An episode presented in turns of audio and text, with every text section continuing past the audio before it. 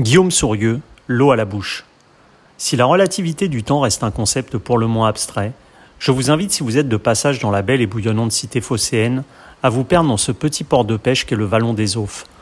Havre de paix, où le temps semble s'être arrêté et où la théorie einsteinienne prend enfin tout son sens. Un sens empli d'une poésie visuelle, sonore, olfactive, ô combien jouissive. Loin du tumulte des grandes artères asphyxiées, de la chasse au chronomètre de nos existences structurées, découpé, normé, on découvre un lieu où, enfin, le sens de la vie prend sa forme la plus noble. C'est ici que depuis vingt ans, le chef étoilé Guillaume Sourieux a bâti une renommée amplement méritée. Son restaurant, l'Épuisette, est un lieu de passage obligé pour tout gastronome désireux de mettre ses cinq sens en émoi.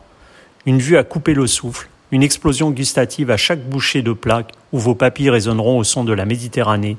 Ne cherchez plus, on a trouvé le paradis. Une interview signée agent d'entretien.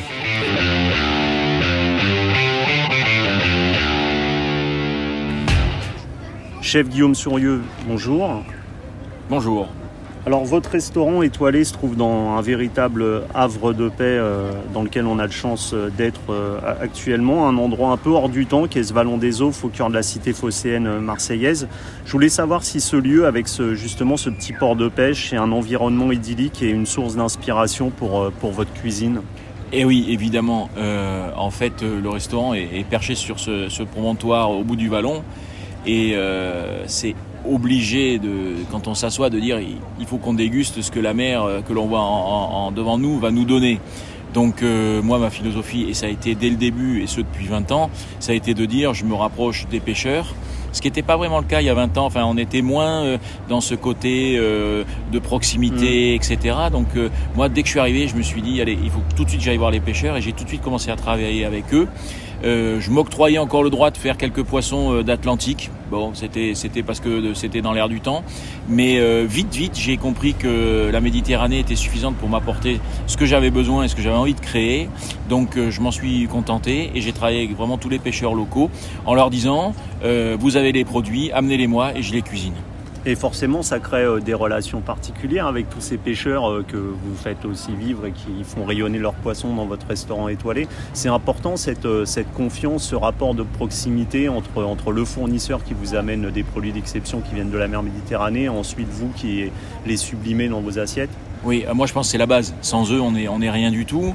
Euh, les pêcheurs, euh, il faut les aider. Il faut que nous, qui avons un petit peu d'aura médiatique, on dise aux gens, ce sont des gens qui se lèvent tôt le matin, ce sont des gens qui travaillent avec assiduité et qu'il faut féliciter parce que grâce à eux, on a quand même des produits de notre mer Méditerranée directement dans nos assiettes. Donc nous, chefs, qu'est-ce qu'on a à faire? On a simplement à trouver ces bons produits, à respecter l'environnement, à respecter la saisonnalité du produit, évidemment, mais c'est naturel puisque en fait ils pêchent mm. qu'ils ont.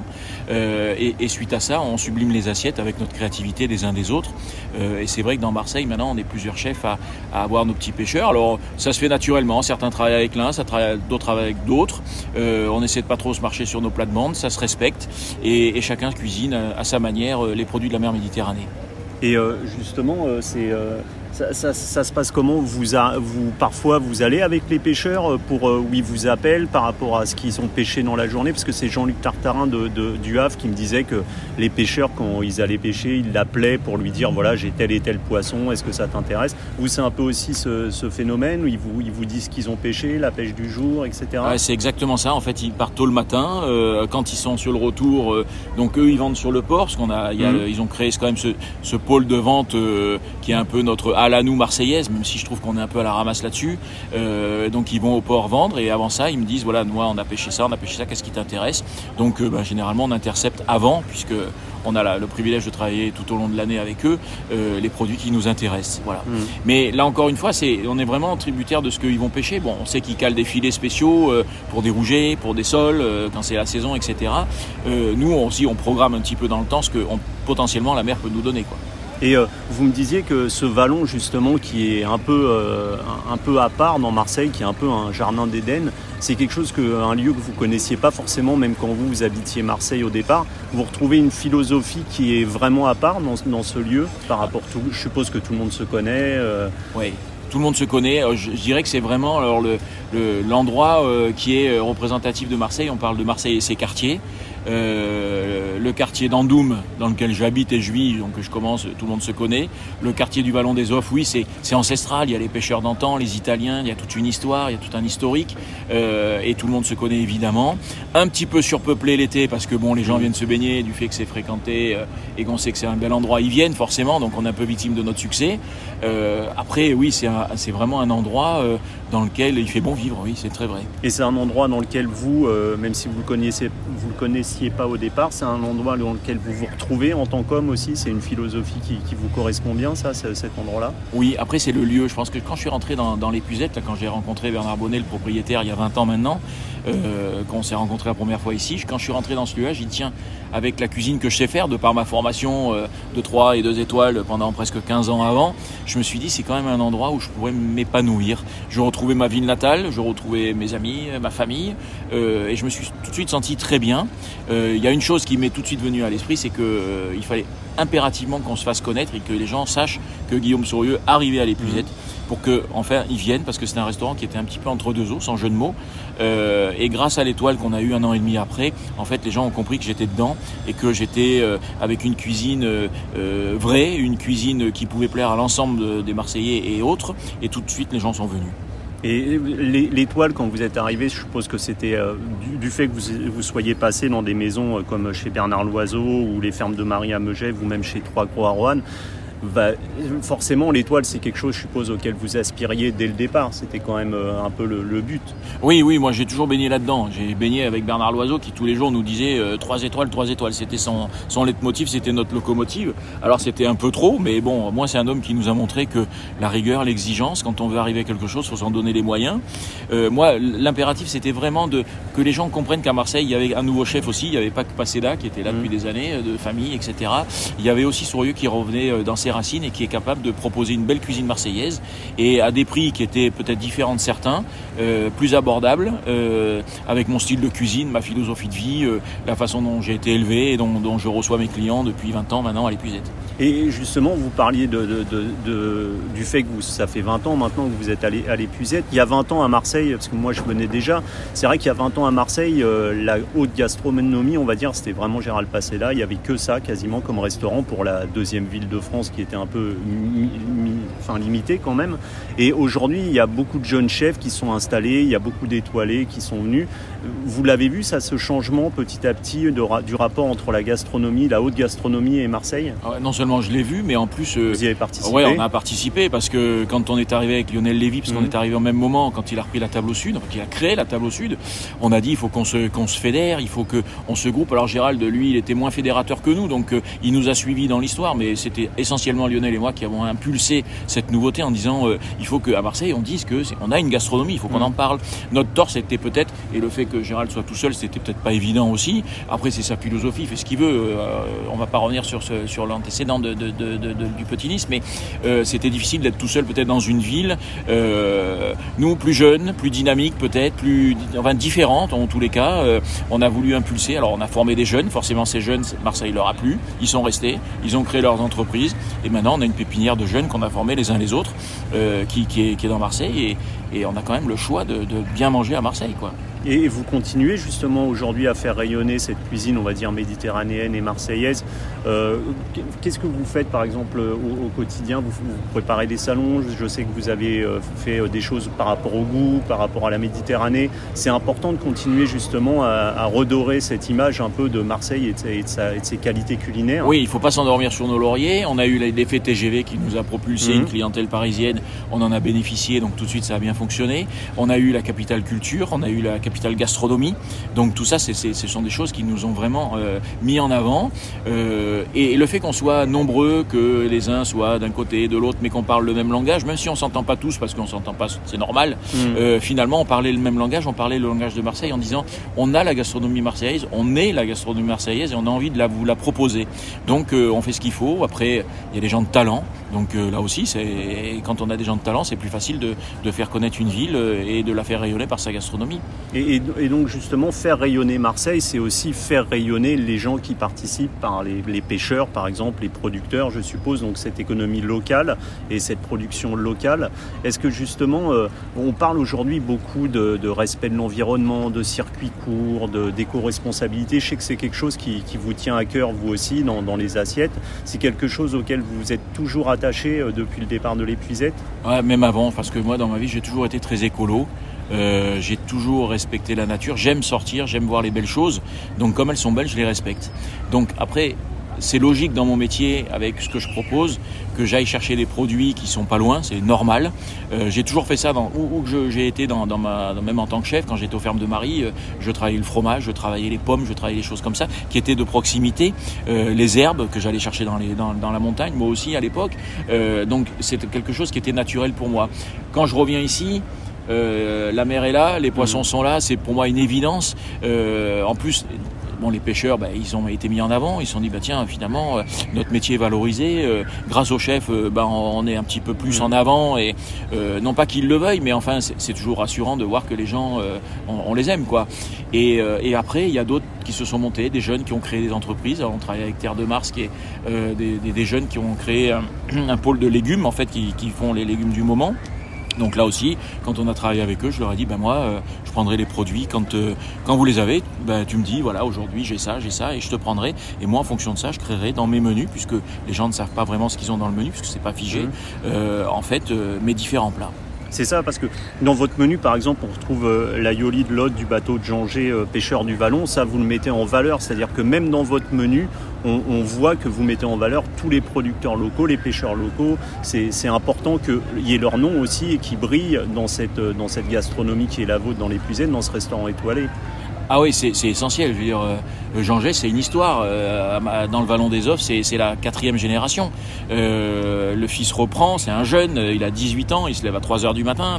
C'est un gars qui se, qui se lève le matin, quoi. Donc, euh, il faut aussi euh, dire aux gens, euh, grâce à ce, ces messieurs-là, on a des beaux produits. Mmh. c'est pas un métier facile. Donc, oui, c'est une évidence pour moi, et, et c'est pas du pipeau pour marquer sur une mmh. carte. non, ça, ça m'intéresse pas. c'est plutôt de dire vraiment, voilà, je travaille avec eux, je vous le dis, je vous le fais savoir. Ce sont des poissons locaux qui sont faits euh, qui sont pêchés par des, des, des, gens qui sont là depuis des décennies dans, dans, le vallon des Offres. Et ça vous arrive, vous, de temps en temps, de partir avec un, les pêcheurs pour aller, euh, je sais pas, faire un tour en mer, pour Alors, aller chercher du poisson? On aimerait bien, on aimerait bien. Moi, le, le temps vous manque C'est pas le temps qui me manque, c'est euh, la paperasserie. Parce que quand euh, on met le pied sur un bateau d'un professionnel, mmh. il faut que le professionnel aille aux affaires maritimes, mmh. stipule qu'il va y avoir quelqu'un à bord pendant la matinée euh, qui va pas travailler parce qu'il n'a pas le droit de travailler. Voilà, donc c'est très compliqué. Donc euh, on, non, on, non, sincèrement, j'ai jamais fait de, ba de balade en, en, bateau avec eux pour aller pêcher le poisson le matin parce qu'on peut pas. Malheureusement, on peut pas.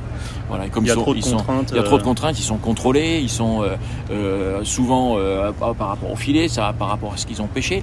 J'ai envie de dire tant mieux tant mieux, mais il y a certaines personnes qui font bien leur métier, on le sait, il faudrait un peu leur lâcher le machin. Hein, que, lâcher de la bride, voilà, un peu lâcher la bride, qu'ils aillent voir un petit peu effectivement ce qui s'est passé pendant des années euh, quand il y a eu de la contrebande mm. et ils ont, ils ont annihilé tout un, tout un circuit de gens qui étaient malhonnêtes, tant mieux, mais il y en a beaucoup qui font bien leur boulot et eux ils pâtissent de, de, de, de des gens malhonnêtes. Mais ça c'est dans, dans la France entière, il y en a partout. Mm. Et voilà, donc euh, un peu compliqué pour aller sur un bateau, malheureusement, j'ai envie de dire.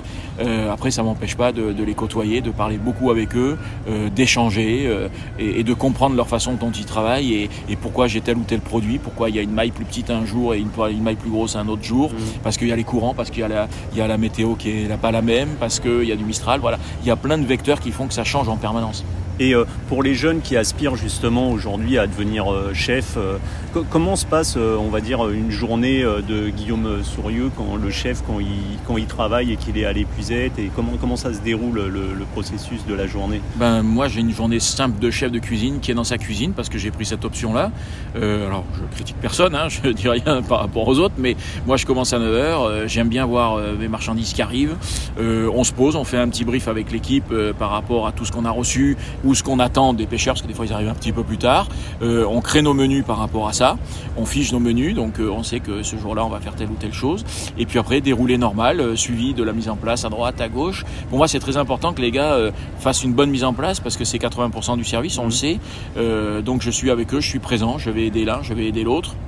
Et puis j'ai besoin de toucher, j'ai besoin de voir la matière moi pour créer. Je suis, je suis un peu laborieux dans mes créations. Je peux pas me poser devant un, avec un crayon et un papier sur un bureau et créer les choses. Non, moi j'ai besoin de toucher, j'ai besoin de goûter. J'ai une sensibilité olfactive. J'ai plein de vecteurs qui viennent euh, pour pour m'exciter un peu les papilles et me dire tiens ça on peut créer ça avec un échange de ci, un échange de ça.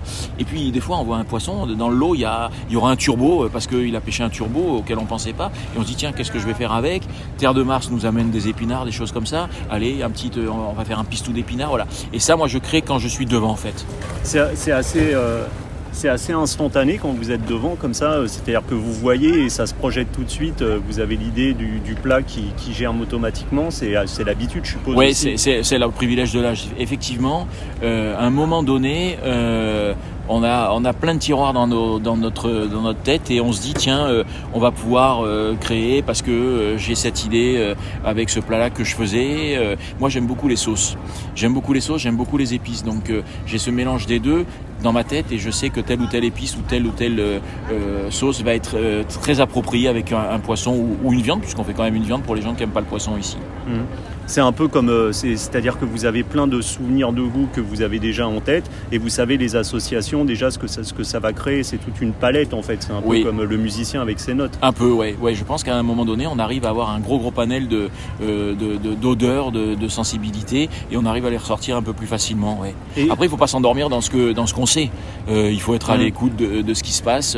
même si j'aime pas copier, je, je, regarde peu la télé, je regarde peu les journaux de, de cuisine et autres pour pas me, me, dire tiens je vais faire pareil, je vais copier. Mmh, non, j'ai pas envie de copier, de coller la, chose. J'ai envie de vraiment de créer et de continuer à rester dans ma, dans ma créativité très personnelle. Quoi. Et on, se dit peut-être qu'il n'y a pas de lassitude comme ça, où après 20 ans on reste créatif, on reste. Parce que c'est vrai que sur certains métiers, il y a des gens qui vont un peu se lasser au bout des années. On se dit un chef qui goûte tout le temps, qui a goûté les meilleurs plats, qui est allé dans les meilleurs restaurants, qui a travaillé pour les plus grandes maisons vous restez quand même tout le temps euh, en alerte. Euh, c'est toujours le plaisir qui vous guide. Ah ouais, mais c'est une chance, hein, je pense. Hein. Mm. Moi, j'ai eu plusieurs chances dans ma vie. J'ai eu la chance à 7 ans et demi, 8 ans, de dire à mes parents j'aime ce métier, j'aime goûter, je suis curieux, euh, il faut que je fasse ce métier. Ils m'ont, ils m'ont écouté, ils ont respecté mon choix.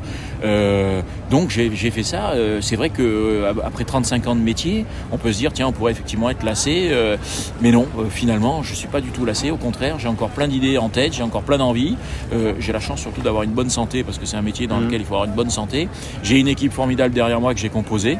Euh, donc ce sont des jeunes. Je transmets, je parle avec eux, on crée ensemble et en fait on fédère une cuisine, bon, même si je donne l'impulse euh, du début, mm. euh, eux aussi réagissent à, mes envies et, sortent des, idées, des plats. Et c'est une, une, association, des fois, sur certains plats, qui est très collégiale, puisqu'on arrive à créer des choses ensemble. Et, cette cuisine qui est la vôtre, comment vous pourriez la définir pour ceux qui n'ont pas eu la chance de venir euh, manger encore chez vous? Comment vous la définiriez en quelques mots justement? Le, vrai mot c'est loca maritime, loca parce que mm. local, maritime parce que c'est une cuisine de mer. Après c'est une cuisine euh, qui est pas euh, tortueuse, elle est vraie. J'aime qu'on retrouve le produit. Il y a une sensibilité dans, les sauces, dans les légumes, et surtout elle est assez fine. dans le final, on se dit c'est quand même fin. Et c'est vraiment une passion, c'est-à-dire que c'est quelque chose, vous l'évoquez à 7 ans, 7, 8 ans, vous saviez déjà ce que vous vouliez ah faire. C'est un peu comme celui qui veut être euh, pilote de l'air. C'est ça. C'est un truc qui, vous a motivé dès le départ. Hein. Ça, vous, ça vous vient quoi de, de, votre maman, les plats, Oui, alors bon, nous, mes parents étaient en Algérie, ils rentrent en, en France en 63. Euh, moi, j'arrive sur ces entrefaits. Euh, et puis j'ai toujours vu ma mère euh, euh plus pâtisser que cuisiner d'ailleurs, mhm. parce qu'elle était plus. parce qu'elle faisait, oui, voilà, sur le sucré. Il y avait toujours des, des petits rappels de ce qui se passait là-bas quand ils étaient en Algérie. Mhm. Peut-être que c'est ça qui m'a un peu excité aussi les, papilles. Euh, et puis j'ai toujours aimé finalement euh, euh, être dans la cuisine avec elle. Je pense qu'il y avait déjà un échange entre la mère et le fils qui était mhm. important. et puis effectivement, on parlait beaucoup dans la cuisine, donc c'est venu comme ça. Et puis après, oui, curieux du goût. Après, euh, ouais, je, Après, l'évocation, c'est l'évocation. Ouais, hein. c'est ça. Je me l'explique pas. Je peux pas dire que ce soit une grand-mère qui m'ait euh, hmm. montré tonne de recettes parce que c'est pas le cas. Euh, par contre, euh, oui, une, mère qui a été vraiment très présente et avec qui j'étais dans la cuisine souvent. C'est peut-être là d'où c'est né vraiment l'envie de faire ça. Et votre maman, justement, c'était c'était une transmission. Et à l'époque, on sait bien que la transmission culinaire se faisait de la grand-mère à la mère, de la mère au fils ou à, la fille. Aujourd'hui, ça a complètement changé parce que les gens ont moins de temps. Qu'est-ce que vous pensez, vous, justement de, ces référents aujourd'hui? Qui sont plus des référents médiatiques, entre guillemets, avec des émissions comme Top Chef C'est quelque chose qui vous parle ou euh, vous vous sentez complètement étranger à ça, à ce monde de la télévision? Non, on peut pas se sentir complètement étranger à ça parce que nous, euh, quand euh, on est, grâce à Bocuse, on nous a fait sortir de nos mmh. cuisines, on peut pas cracher dans la soupe en disant ah, médias, ouais, ceux qui vont critiquer, c'est ceux qui sont pas dans l'émission, je mmh. dirais plutôt. Donc moi, j'ai un grand respect pour les gens qui font cette émission-là. Est-ce que c'est le reflet de notre travail au quotidien Non, mais à la limite, c'est pas ce qu'on demande, on s'en fout. Euh, si ça fait sensibiliser les jeunes euh, dans la créativité, si ça fait euh, montrer aux gens que une bonne carotte, c'est une carotte qui a été faite par un beau producteur, mmh. que les tomates, on les mange à une certaine saisonnalité et pas une autre, mais moi je dis tant mieux, bravo, bravo. Après, oui, les jeunes qui sortent de Top Chef et qui, qui se disent on va faire la cuisine et qui s'imaginent être chef à 21 ans, non. J'ai repris dernièrement une interview de Jacques Maximin qui disait mais attends, mmh. faut arrêter le délire. à 20 ans, 21 ans, on sait rien faire. Déjà, il faut commencer par les bases. Il faut commencer à faire des blanquettes, il faut commencer à faire des sauces, il faut commencer à faire des, des ragoûts, des choses qui ont du goût, euh, apprendre à assaisonner, apprendre à, à, respecter le produit, pas trop le cuire ou, ou, ou, moins le cuire quand il y en a besoin. Voilà. Donc tout ça, ça s'apprend dans un apprentissage de vie, en fait, finalement, et ça s'apprend pas dans une émission de télé. C'est ce qu'on pourrait dire. Mais en attendant, ça montre aussi que les produits existent et puis qu'il y a une créativité. Puis on voit des jeunes quand même qui sont vachement dynamiques et créatifs. Ouais, c'est très, très créatif, ouais, effectivement. Ah ouais, je trouve que... Et justement, après 35 ans de cuisine, euh, on, on reste encore créatif, on, continue ah ouais, ouais. cette création. Ah ouais, moi je, je, veux pas parce que cette année euh, on fête les 80 ans de l'épuisette, on fête 20 ans de sourieux dans les, dans les cuisines. Moi je veux pas qu'on dise c'est un vieux qui est dans une cuisine et il s'endort, non pas du tout. Je m'endors absolument pas. Euh, oui je crée, euh, je crée avec mes, mes, connaissances, ma façon, ma sensibilité évidemment et avec mes jeunes avec qui je suis derrière parce qu'eux ils me poussent aussi un petit peu à me remettre un peu en question sur certaines nouveautés parce qu'eux ils sont plus sur le top chef etc. Donc on, on bouge en permanence. C'est une maison qui bouge beaucoup. On a beaucoup investi dans le personnel, on a mhm. beaucoup investi dans le, la cuisine qu'on est en train de finaliser. Euh, et en août, on a un nouveau fourneau qui va être une Formule 1 qui va nous amener sur autre chose. Donc non, on s'endort pas. Euh, oui, on est créatif et puis on est encore là et puis euh, on va le faire savoir, plus qu'avant encore. C'est vrai que quand on pense étoilé, on pense c'est le chef, le nom du chef qui rayonne, mais on oublie un peu trop souvent qu'effectivement il y a une, toute une équipe autour. L'équipe, c'est c'est le point central qui vous permet d'exister et de, de coordonner tout ça. Je suppose que ah, seul on n'est rien. L'idée, c'est de composer une super équipe avec qui on s'entend bien, avec, que l'on respecte déjà, hein, parce que dans notre métier, on sait que pendant des années, il y a eu un manque de respect mmh. total par rapport au personnel. Ça a changé, ça Ouais, ça a changé, ça évolue un peu, mais il y a encore des, il y a encore mmh. des, résidus, hein, on va dire. Donc à un moment donné, euh, les mecs qui se plaignaient de travailler seuls, euh, il fallait peut-être qu'ils se remettent un peu en question en sachant pourquoi ils étaient tout seuls. Quoi. Mmh. Hein, euh, il, y a, il, y a une, il y a un respect des horaires, il y a un respect de, de la façon de parler aux gens, il y a un respect de, de beaucoup de choses qu'on avait perdu, nous, dans notre métier, qu'on n'avait jamais eu. Et ça a été un peu le déclin au niveau de la fréquentation, justement, de, du personnel. Mais il fallait essentiellement commencer par là. Remettons-nous en question. Les gens reviendront vers nous, c'est sûr. Parce que c'est un métier qui est beau, c'est un métier euh, qu'il faut mettre en avant. Alors on parle beaucoup de cuisine, mais on oublie de parler de la salle. Mais la salle, c'est hyper important. Mm. C'est la continuité de nos dix doigts. Sans eux, on n'est rien. Si on, pro, si on propose un poisson qui vient d'ici, mais qui est, où l'histoire est pas racontée, qu'on dit tiens, c'est le pêcheur, sans pour autant être lourd, mais il faut faire un peu mm, rêver les mm. gens quand même. Donc on a besoin d'un service de salle. Et je trouve que là, on, est, on pêche un peu. On a besoin de gens maintenant. Et je pense qu'il faudrait créer quelque chose pour mettre en valeur ce métier de, de, la, de la salle. Une école, pourquoi pas Une école, euh, une émission de télé. Alors c'est peut-être moins visuel, j'en sais rien. Après, je laisse les, gens en plein d'idées et, j'espère qu'il y en aura un un jour qui va avoir une idée de dire tiens, effectivement, la salle c'est la continuité de la cuisine, mais faut pas oublier que sans la, salle, il n'y a, plus rien. Quoi. Et justement, on parlait de cette transmission. J'ai vu que sur, votre, sur le site de l'épuisette, justement, vous proposiez des, recettes de cuisine, ce qui est, ce qui est sympa et, très, et plutôt étonnant pour un chef dans cette transmission. C'est important aussi de proposer, de, partager, de, parce qu'il y a un chef qui me disait que quand il avait commencé à l'école hôtelière et dans un restaurant, le chef avec qui il travaillait, ne dira pas le nom, euh, cachait ses recettes, les préparait quand, quand l'équipe n'était pas là, histoire de, de, de, de rester dans l'ombre et pour pas leur divulguer les secrets. Ouais. C'est pas du tout ça, c'est le partage, euh, euh, c'est donner aux autres pour, euh, pour transmettre petit à petit votre savoir. Oui, après, euh, on est souvent copié, jamais égalé, c'est ce qu'il mm. faut se dire. Euh, alors oui, c'était vrai il y a quelques années où les, les, les vieux chefs, moi j'ai pas connu, hein, parce qu'on m'a toujours donné les recettes, mais je sais qu'à l'époque ça se faisait. Euh, la transmission, oui, elle a complètement changé, effectivement. Et, mais j'allais dire heureusement, parce que les gens qui viennent dans nos maisons, ils ont envie de voir la façon dont le chef travaille, dont il, il, gère son personnel, dont il gère ses stocks, dont il gère la cuisine. Donc c'est une formation pour eux, donc on a besoin de tout leur montrer, c'est logique, évidemment. Et, et, vous, vous arrivez encore à vous faire plaisir. Alors je parle pas là quand vous êtes dans dans le milieu, de, on va dire professionnel. Mais ça vous arrive encore de vous faire des bonnes tables, de vous faire plaisir, d'aller dans un bon restaurant, ah un étoilé. vous prenez toujours autant de plaisir. Oui. Alors, je dirais que maintenant, j'ai un peu monté mon niveau. C'est-à-dire qu'avant, je, je, me disais tiens, dans les 1, ça me suffit. Mais maintenant, je vais plutôt dans les deux, voire dans les trois parce que parce que je, je vois certaines choses que mm. peut-être que je, je, je fais pas moi et qui me qui me chatouillent un peu. Donc je me dis tiens effectivement euh, il y, a, y, a, des sensibilités différentes, c'est intéressant. Euh, oui bien sûr euh, c'est intéressant d'aller voir chez les uns et chez les autres ce qui se passe euh, sans pour autant refaire les plats mm. évidemment. Mais déjà à l'échange on rencontre le chef. Voilà on a on sait qu'on a une perception différente. Quand un chef rencontre un chef c'est pas pareil. Il y a, y, a, une sensibilité, il y, a, un langage qui se crée tout de suite. Donc c'est intéressant de rencontrer l'univers d'un mm. chef avec tout ce qui crée autour. Et ça, ça fait 20 ans que vous êtes à l'épuisement vous avez eu très rapidement cette première étoile. Euh, la deuxième, c'est quelque chose auquel vous aspirez. C'est le guide Michelin quand il sort. Est-ce que vous êtes un... Je suppose que maintenant vous êtes plus angoissé puisque de toute façon l'épuisette c'est tellement un nom qui rayonne que. Ouais, mais il faut pas s'endormir quand même. Oui, euh, angoissé, on, l'est toujours tous un peu. Après, oui, ça fait 19 ans maintenant que j'ai cette étoile. Euh, bah, il y en a qu'une, voilà. Alors après, je pose pas la question de savoir. Si, je me pose la question de savoir pourquoi il n'y en a pas deux. Mmh. bah, peut-être parce qu'ils jugent que j'en vaux pas deux. Pourquoi? Parce que j'ai peut-être des problèmes à droite des problèmes à gauche. On, m'a parlé certaines fois de mes cuissons. Euh, je pense que c'est beaucoup moins vrai maintenant. Euh, voilà. Après, je sais pas. Je suis pas le guide Michelin. Je décide pas pour eux. Euh, moi, je suis très fier de faire partie de cette famille Michelin depuis des années. je suis très fier de de, dire que ben, grâce au Michelin, on a fait plein de choses à droite et à gauche dans le monde entier. Donc, je vais pas cracher dans la soupe, effectivement. Et mais je travaille pas que pour ça non plus. Mais effectivement, les gens qui viennent, ils savent que une étoile, ben, il y a quand même une sécurité de, mm. de certaines choses. Voilà. Et justement, vous me disiez que vous preniez encore du plaisir à, manger. Euh, chef, je voulais savoir si je vous invite euh, à déjeuner ou à dîner, ça c'est selon euh, votre emploi du temps. Qu'est-ce que je peux vous faire pour vous faire plaisir?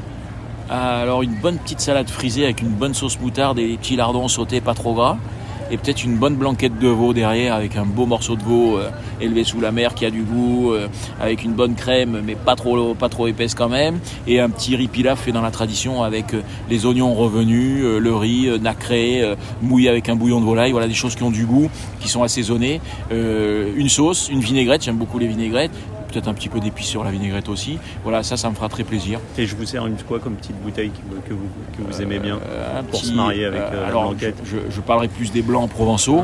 Euh, maintenant, j'aime beaucoup les blancs de Bourgogne. un petit morceau, moi, ça m'irait pas mal. Bon, bah, je, vais, je, vais, je, vais, préparer tout ça. Chef Guillaume Sourieux, merci beaucoup et à très bientôt. Bah, merci beaucoup.